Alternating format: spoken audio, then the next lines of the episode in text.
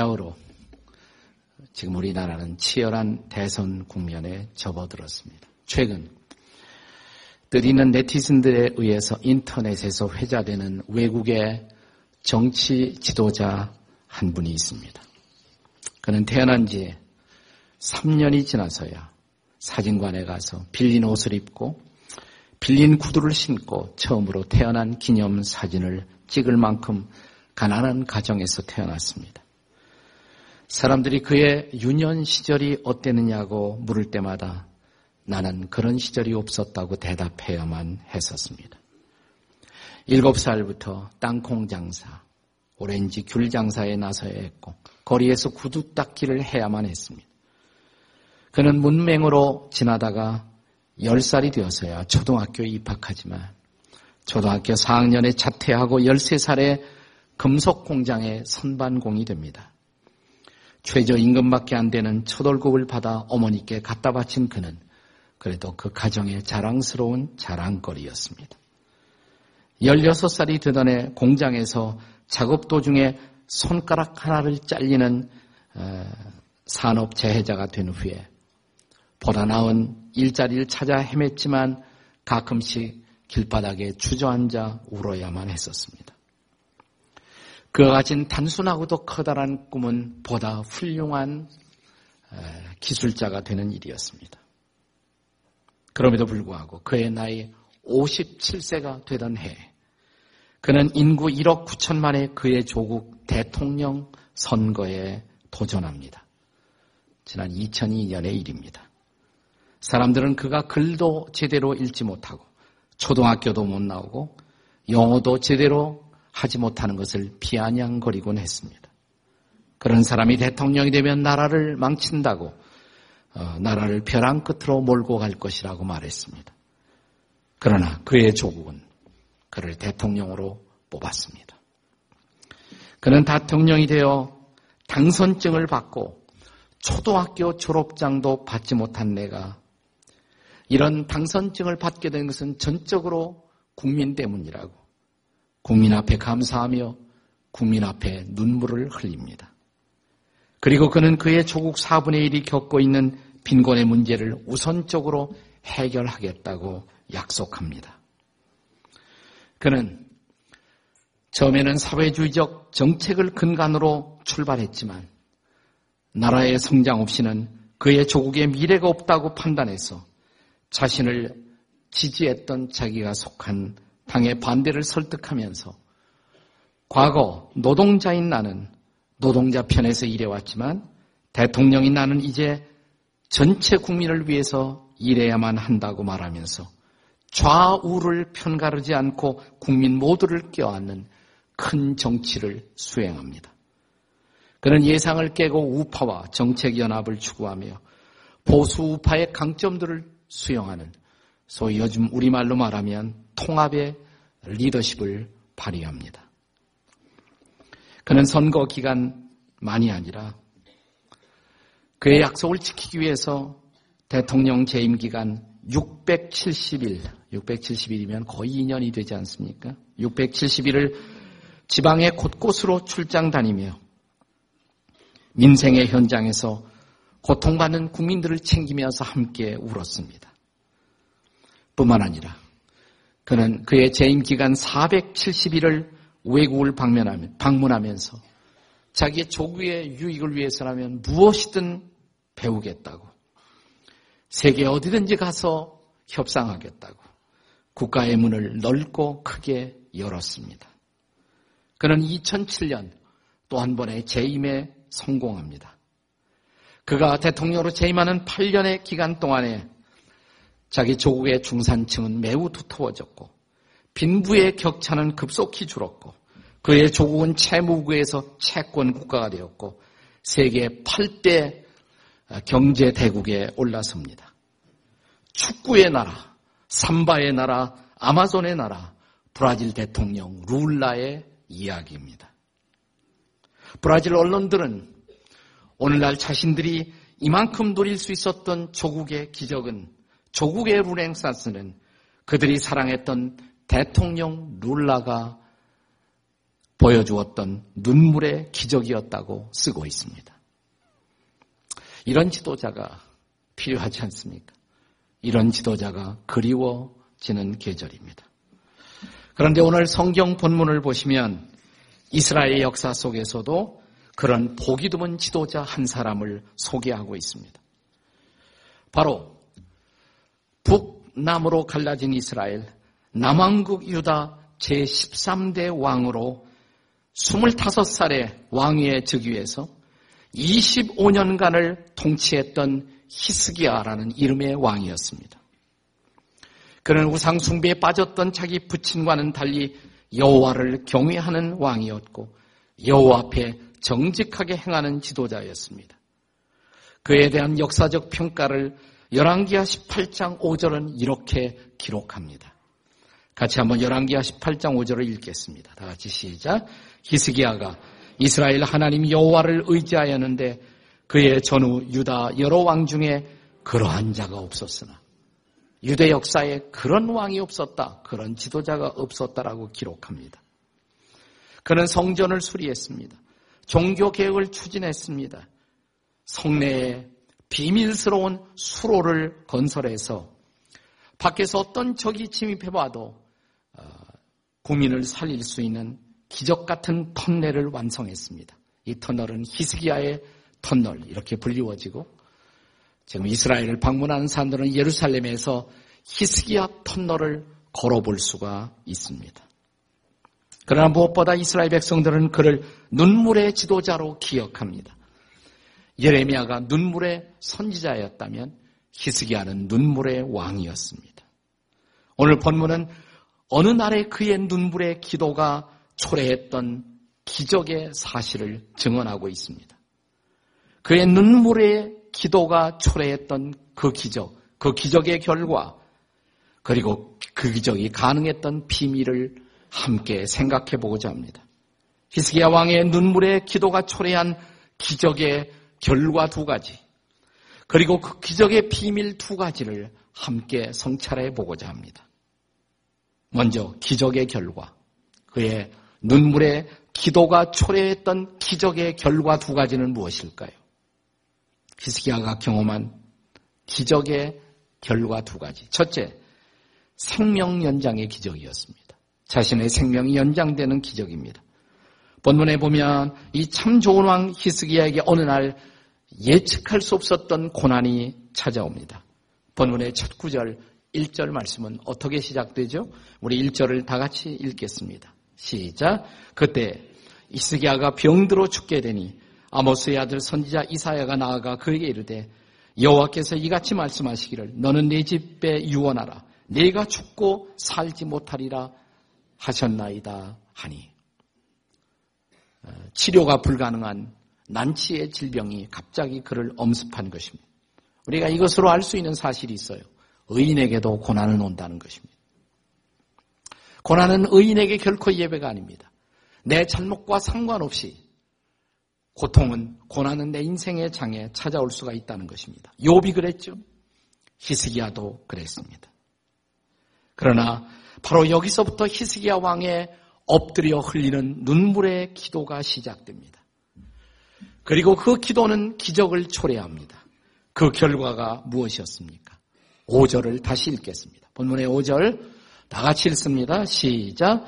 너는 가서 히스기야에게 이르기를 내 조상 다윗의 하나님 여호와께서 이같이 말씀하시기를 내가 네 기도를 들었고 네 눈물을 보았노라.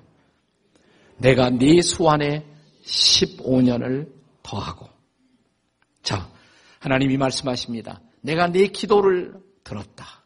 네 눈물을 보았다. 그리고 수명을 몇 년 연장시켰다고요? 네, 15년을 연장시켜 준 것입니다. 개인적인 치유의 기적, 생명 연장의 기적인 것입니다. 자, 두 번째 기적은 이 기적의 결과 두 번째는 민족 구원의 기적입니다.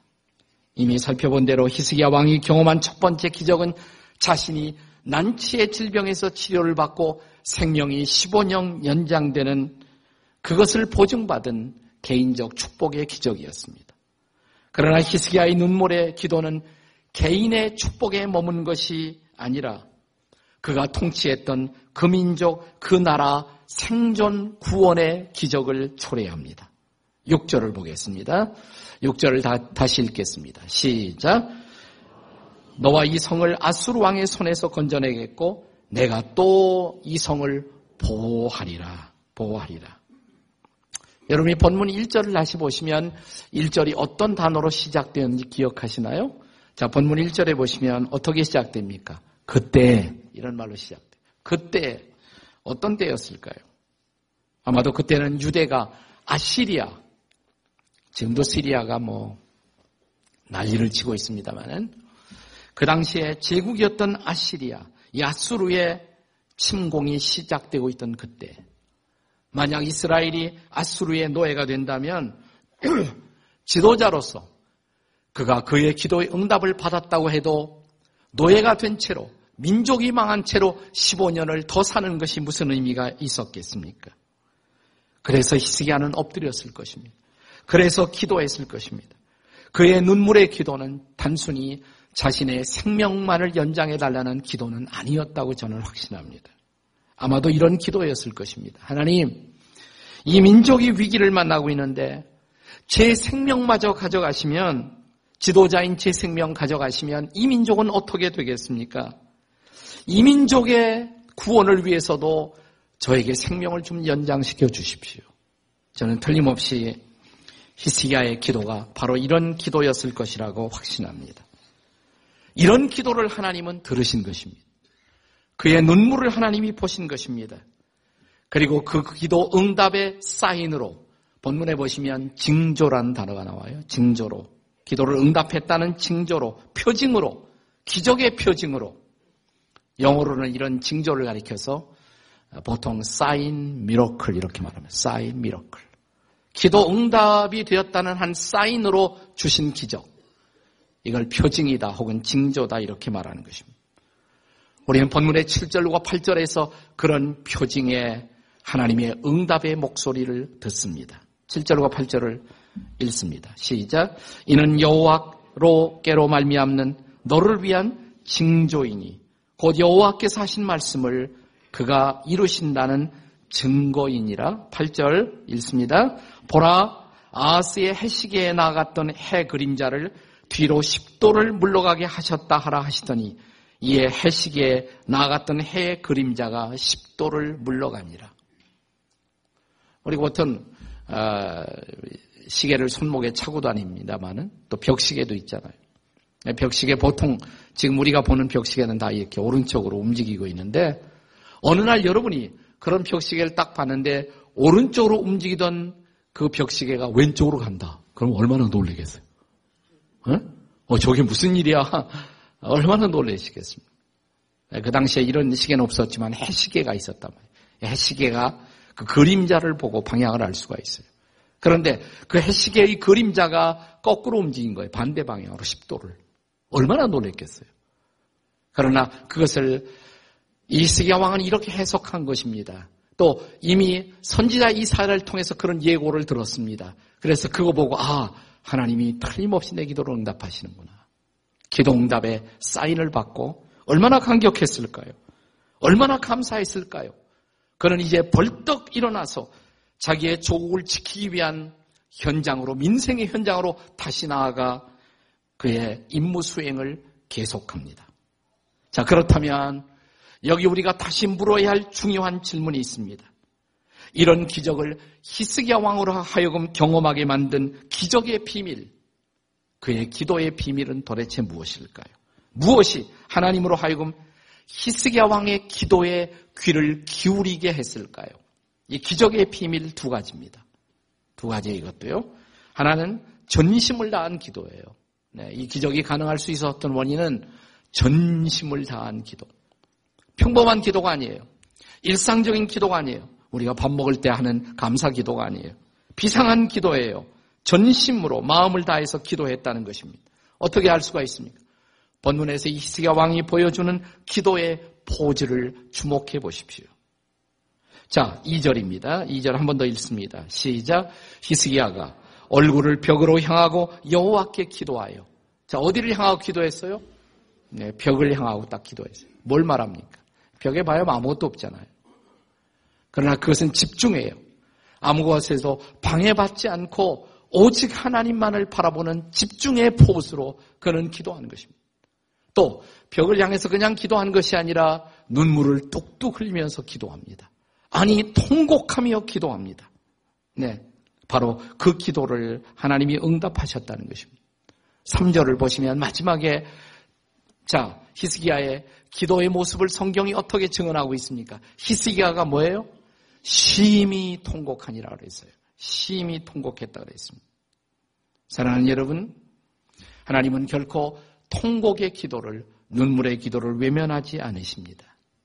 삶이 어려우신가요? 여러분의 직업이 어려우신가요? 내 관계가 어려우신가요? 그렇다면 눈물로 기도하십니까? 통곡으로 기도해 보신 일이 계십니까? 여러분, 하나님은 자신이 사랑하는 자녀들이, 자신의 백성들이 눈물로 기도할 때 그것을 지켜보십니다. 더 쉽게 말하면 이런 얘기예요. 하나님도 눈물에 약하십니다. 옆에 있는 분들에게 하나님도 눈물에 약하십니다. 한번 해보세요. 하나님도 눈물에 약하십니다. 그러면 눈물로 기도 좀 해보세요. 한번 해세요. 눈물로 기도 좀 해보시라고. 네. 언제 눈물로 기도해 보셨어요? 우리 가정을 위해서, 우리 일터를 위해서, 아니 우리의 조국을 위해서 눈물로 기도해 보셨습니까? 네, 과거 6.25 전쟁이 끝났을 때 이 나라의 산에 올라가면 산마다 그 당시에 6.25 직후에 많은 기도원이 세워졌어요. 그리고 산을 쩌렁쩌렁 울리는 성도들의 기도 소리가 쉽게 들을 수가 있었습니다. 통곡하며 드려지는 기도가 어디선지 들을 수가 있었어요. 네, 어느, 어느 사이인가 그런 기도가 다 사라졌어요. 요즘 산에서 산 기도를 하면서 밤을 지새워 철야 기도를 하면서 통곡으로 기도하는 소리를 얼만큼 들어볼 수가 있습니까? 저는 눈물로 전쟁 직후에 이민족을 위해서 들어졌던 우리 선배들의 기도, 나는 하나님이 그 기도 들으셨다고 믿습니다. 오늘 우리의 한국이 이만큼 될 수가 있었던 것은 바로 그 기도를 들으신 하나님의 은혜, 하나님의 긍휼 때문이라고 믿습니다. 선거가 다가오는데 여러분 선거에 참여하는 것 중요하죠. 또 올바른 분별력을 가지고 이 나라의 또 다른 5년을 리드하게 갈 지도자를 제대로 뽑는 것 중요합니다. 그보다 더 중요한 저는 있다고 생각해요. 사람은 누구나 다 약점을 갖고 있어요. 완벽한 지도자는 없어요. 중요한 것은 누가 뽑히든 정말 하나님이 한번 이 민족을 긍휼히 여 달라고 이 민족을 위해서 이 나라의 리더십을 위해서 눈물로 통곡으로 기도하는 사람들 이런 중보자들 이 중보의 기도자들이 어디에 있을까요? 지금 이렇게 기도하는 사람들은 얼마나 될까요? 저는 이것이 더 중요하다고 생각해요. 여러분 앞으로 다가오는 한 주간이라도 좀 나라와 민족을 위해서 여러분이 정말 전심을 다해서 기도하는 그런 한 주간이 되시기를 주의 이름으로 축복합니다. 전심을 다한 기도예요. 히스기야의 그 기도가 기적을 가져올 수 있었던 비밀, 마음을 다한 기도, 전심을 다한 기도. 두 번째는 삶을 성찰하는 기도입니다. 삶을 성찰하는 기도. 히스기야가 자 외적의 침입을 받고 거기다가 자기 자신이 난치의 병을 앓게 되었을 때 그는 무엇보다도 자신의 삶을 먼저 성찰해 보았을 것입니다. 하나님, 제가 도대체 뭘 잘못해서 이런 병이 왔나요? 제가 지도자로서 뭘 잘못했길래 저 아수르가 지금 우리나라를 침공하고 있습니까? 그런 생각 안 했겠습니까? 그것은 자연스러운 신앙인의 자기 성찰의 순간일 것입니다. 저는 이러한 자기 성찰의 기도를 히스기야가 하나님 앞에 드리고 있는 모습을 봅니다. 3절입니다. 본문의 3절을 다시 한번 읽습니다. 다 같이 시작.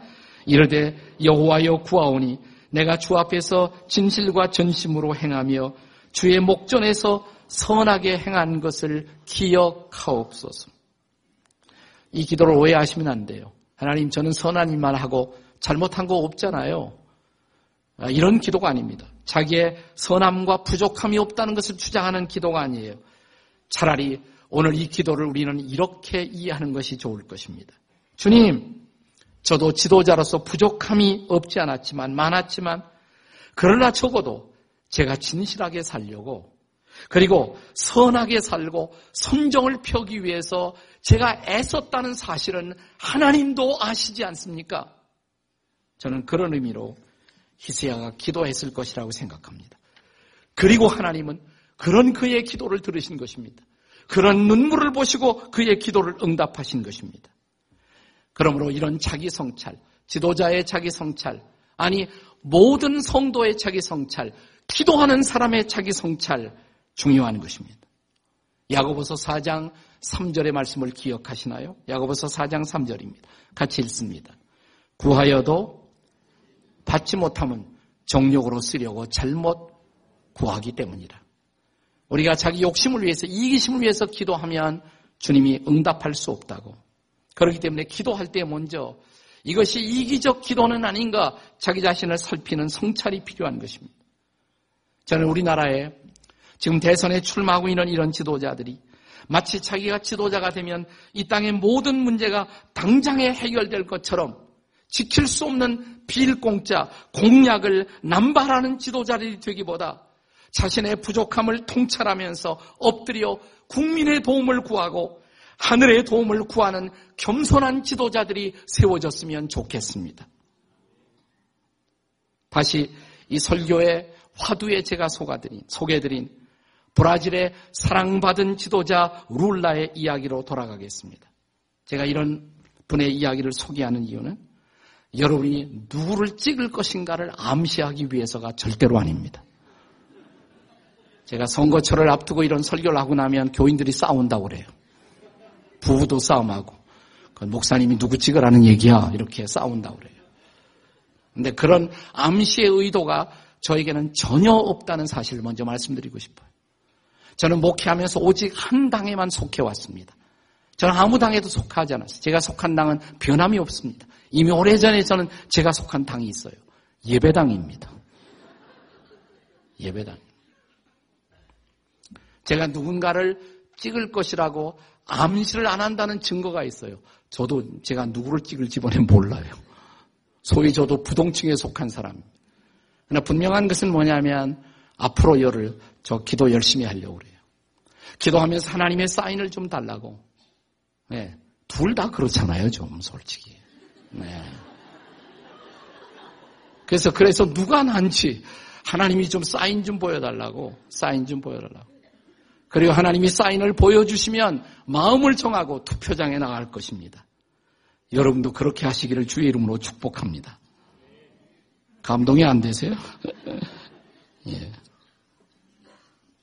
이 브라질의 대통령 룰라를 보면서 제가 참 마음이 안타까운 것은 이런 것입니다. 우리의 선거판에서 안타까운 것은 지나치게 우리 선거가 이념 대결의 장과 이념 갈등으로 흘러가고 있지 않은가라는 그런 염려가 있습니다.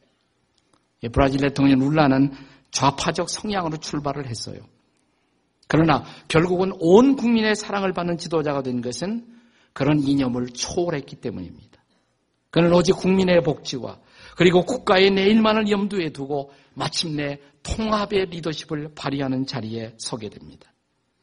그는 자기의 조국의 번영을 해치는 것은 우파도 아니고 좌파도 아니고 그것은 부패라고 믿었어요. 부패처럼 위험한 것이 없습니다. 그래서 측근들의 부패에 대해서는 지위 고하를 막론하고 엄단했고 그의 평생의 동지조차 과감하게 옷을 벗겼습니다. 그리고 자기의 수하였던 측근의 부패에 대해서는 눈물로 엎드려 사죄하며 국민 앞에 용서를 빌었습니다. 이런 엄격한 자기 관리와 도덕성이 그의 개혁을 가능하게 만든 힘이었습니다. 그리고 그는 지난 2009년 1월 하계 올림픽, 썸머 올림픽이 자기의 조국 브라질에서 열리는 것이 결정되던 순간 그는 국민 앞에서 이제는 죽어도 여한이 없다고 발절된 조국에서 올림픽을 열 수가 있었다는 사실 하나만으로도 나는 이 사실을 가능하게 한 국민들 앞에 감사한다고 또 한 번 눈물을 흘립니다. 그리고 그가 대통령에서 8년간의 재임 기간을 마치고 퇴임하는 날 모든 업적은 제가 무슨 업적이라고 남긴 것이 있을 수 있다면 그 모든 업적은 초등학교도 나오지 못한 가난한 노동자인 나를 믿고 나를 대통령으로 뽑아주고 지원해준 여러분 국민의 몫입니다. 라고 또 한 번 그는 눈물을 흘립니다. 주변에서는 헌법을 바꾸어서라도 한 번 더 대통령에 도전하라는 말 앞에 법을 어길 수는 없지. 한마디로 그는 거절하고 표포의 대통령의 집무실을 떠나갑니다. 2010년. 그렇게 그는 그의 나라의 대통령직에서 물러났습니다. 그가 대통령직에서 물러가던 그날 그의 국민 지지율은 87%였습니다. 87%.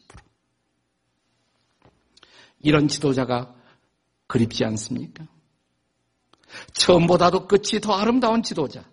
우리는 아직 한 번도 이 나라의 역사 속에서 그런 지도자를 가져볼 수 없다는 사실 때문에 더 가슴이 메어지고 더 안타깝습니다. 그러나 정말 우리가 우리나라를 위해서 기도한다면 우리가 보는 지도자들이 다 그저 그래도 그러나 우리의 기도를 하나님이 응답하신다면 그리고 그분의 판단에 따라서 지도자가 세워진다면 주님이 우리의 눈물의 기도를 들으시고 우리 민족 가운데 새로운 번영의 오년을 주실 것을 믿습니다. 그렇다면 지금이야말로 저와 여러분이 그리고 우리가 주님 앞에 엎드려서 눈물로 기도할 때라고 믿습니다. 눈물이라는 제목의 시 하나를 소개해 드리고 싶어요. 이 시의 제목이 눈물입니다. 눈물. 눈물은 슬픔이다. 안으로 다 사귀지 못하는 그 한스러움을 밖으로 표출하는 고통의 하소연이다. 뼈아픈 괴로움이 만들어내는 시냇물이다. 눈물은 감동이다. 삶의 뒤안길에서 조우하는 surprise. 그 경이를 가눌 길 없는 헐떡이는 숨결들이 만나 내 눈 호수를 적실은 가녀린 생명의 파도이다. 눈물은 기도이다. 하늘을 올려다 볼 수밖에 없는 눌린 가슴들. 두 눈, 두 손에 절절한 기원의 제목을 담아 눈의 창을 열어 울며 올리는 통곡의 제사이다. 삶의 짐이 버거운 친구들아. 말이 없어도 하늘에 계신 이가 알아들으시는 말.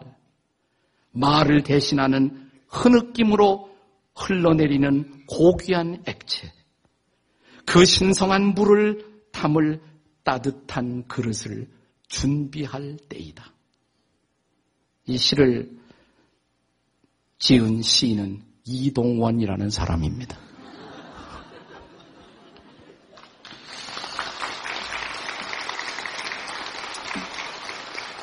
박수 받으려고 그런 게 아니고, 네. 그렇게 기도했으면 좋겠어요. 정말 앞으로 열을. 나는 여러분들이 단순히 여러분 개인이 오래전부터 가지고 왔던 선입견에 편견에 사로잡히지 말고 또 누가 뽑혀야 내가 개인적으로 유익하다는 자기의 이익에 따라서 어, 판단하지 말고 자기의 출신 지방에 따라서 판단하지 말고 정말 하나님이 기뻐하는 사람이 누구일지 우리 국가를 위해서 하나님이 어떤 사람을 세워주시는 것이 합당하다고 생각될지 먼저 기도하시고 하나님 사인을 주세요. 내 마음에 어떤 확신을 주세요. 그러면 그 확신을 가지고 나가서 우리 민족을 또 한 번 5년 동안 인도할 지도자를 뽑겠습니다. 이런 마음으로 주 앞에 엎드려 앞으로 열을 기도할 수 있다면 그리고 우리의 기도가 함께 주 앞에 올려질 수 있다면 우리의 눈물의 기도를 들으시고 하나님은 우리 민족 가운데 또 다른 루네산스를 또 다른 기적을 주실 것을 믿습니다.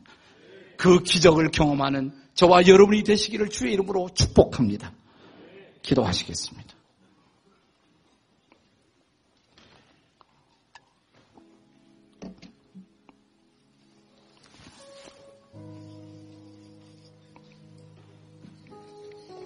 조용히 함께 기도할 때 여러분 지금 우리나라는 여러 가지로 국제적인 정세로 보아서 쉽지 않은 앞으로 4, 5년을 지내야 할 것입니다. 정말 중요한 이 시기를 이끌어 나갈 지도자가 누구인지 우린 모르잖아요. 솔직히 우린 잘 몰라요. 하나님이 아시잖아요. 하나님이 뽑아주시고 하나님이 세워주시고 그리고 투표하는 내 마음에도 하나님이 감동을 주셔서 기도의 확신으로 뽑을 수 있도록 도와달라고. 국가적으로 뿐만 아니라 개인적으로도 어려운 일을 당하고 있는 분들 계시지 않습니까? 가슴이 미어지고 삶이 힘들고 버겁고 내 직장이 흔들리고 내 사업이 흔들리고 지금 참으로 엎드릴 때 기도할 때 눈물을 흘려야 할 때 그런데 기도를 잃어버리고 사는 분들 계시잖아요. 하나님 기도하게 도와주세요. 하나님 기도하겠어요. 눈물의 기도를 드리겠어요. 하나님 제 기도 한번 들으시고 우리 가운데 오셔서 하나님이 개입하시고 간섭하시고 기적을 베풀어 주세요. 우리 민족 역사의 장에도 기적을 베풀어 주시고 우리 가정에도 기적을 베풀어 주시고 우리 사업의 장에도 기적을 베풀어 주시고 우리의 자녀들에게도 기적을 베풀어 주시옵소서. 우리 다 함께 통성으로 같이 기도하시겠습니다. 기도하십시다. 자비로우신 아버지 하나님 감사합니다. 우리 함께 기도하겠습니다. 주님 앞에 나와 기도하겠습니다. 무릎 꿇고 기도하겠습니다. 통곡을 드리며 기도하겠습니다. 우리를 불쌍히 여겨 주시옵소서. 이 민족을 불쌍히 여겨 주시옵소서. 이 민족 가운데 긍휼을 베풀어 주시옵소서. 하나님의 기적을 보게 해 주시옵소서. 우리는 판단력이 모자라고 우리의 생각은 짧습니다. 하나님이 우리의 마음을 감동하시고 하나님이 기뻐할 지도자를 세워 주시옵소서. 우리의 가정에도 하나님의 기적을 베풀어 주시옵소서. 우리의 직장, 우리의 일터 가운데도 한 번 더 긍휼과 사랑으로 기적을 경험하게 도와주시옵소서. 일어나 주님을 찬양하며 하늘 문이 열리고 주의 은혜가 부어지는 하나님의 기적을 경험하는 우리가 되도록 도와주시옵소서. 예수님의 이름으로 기도드립니다. 아멘.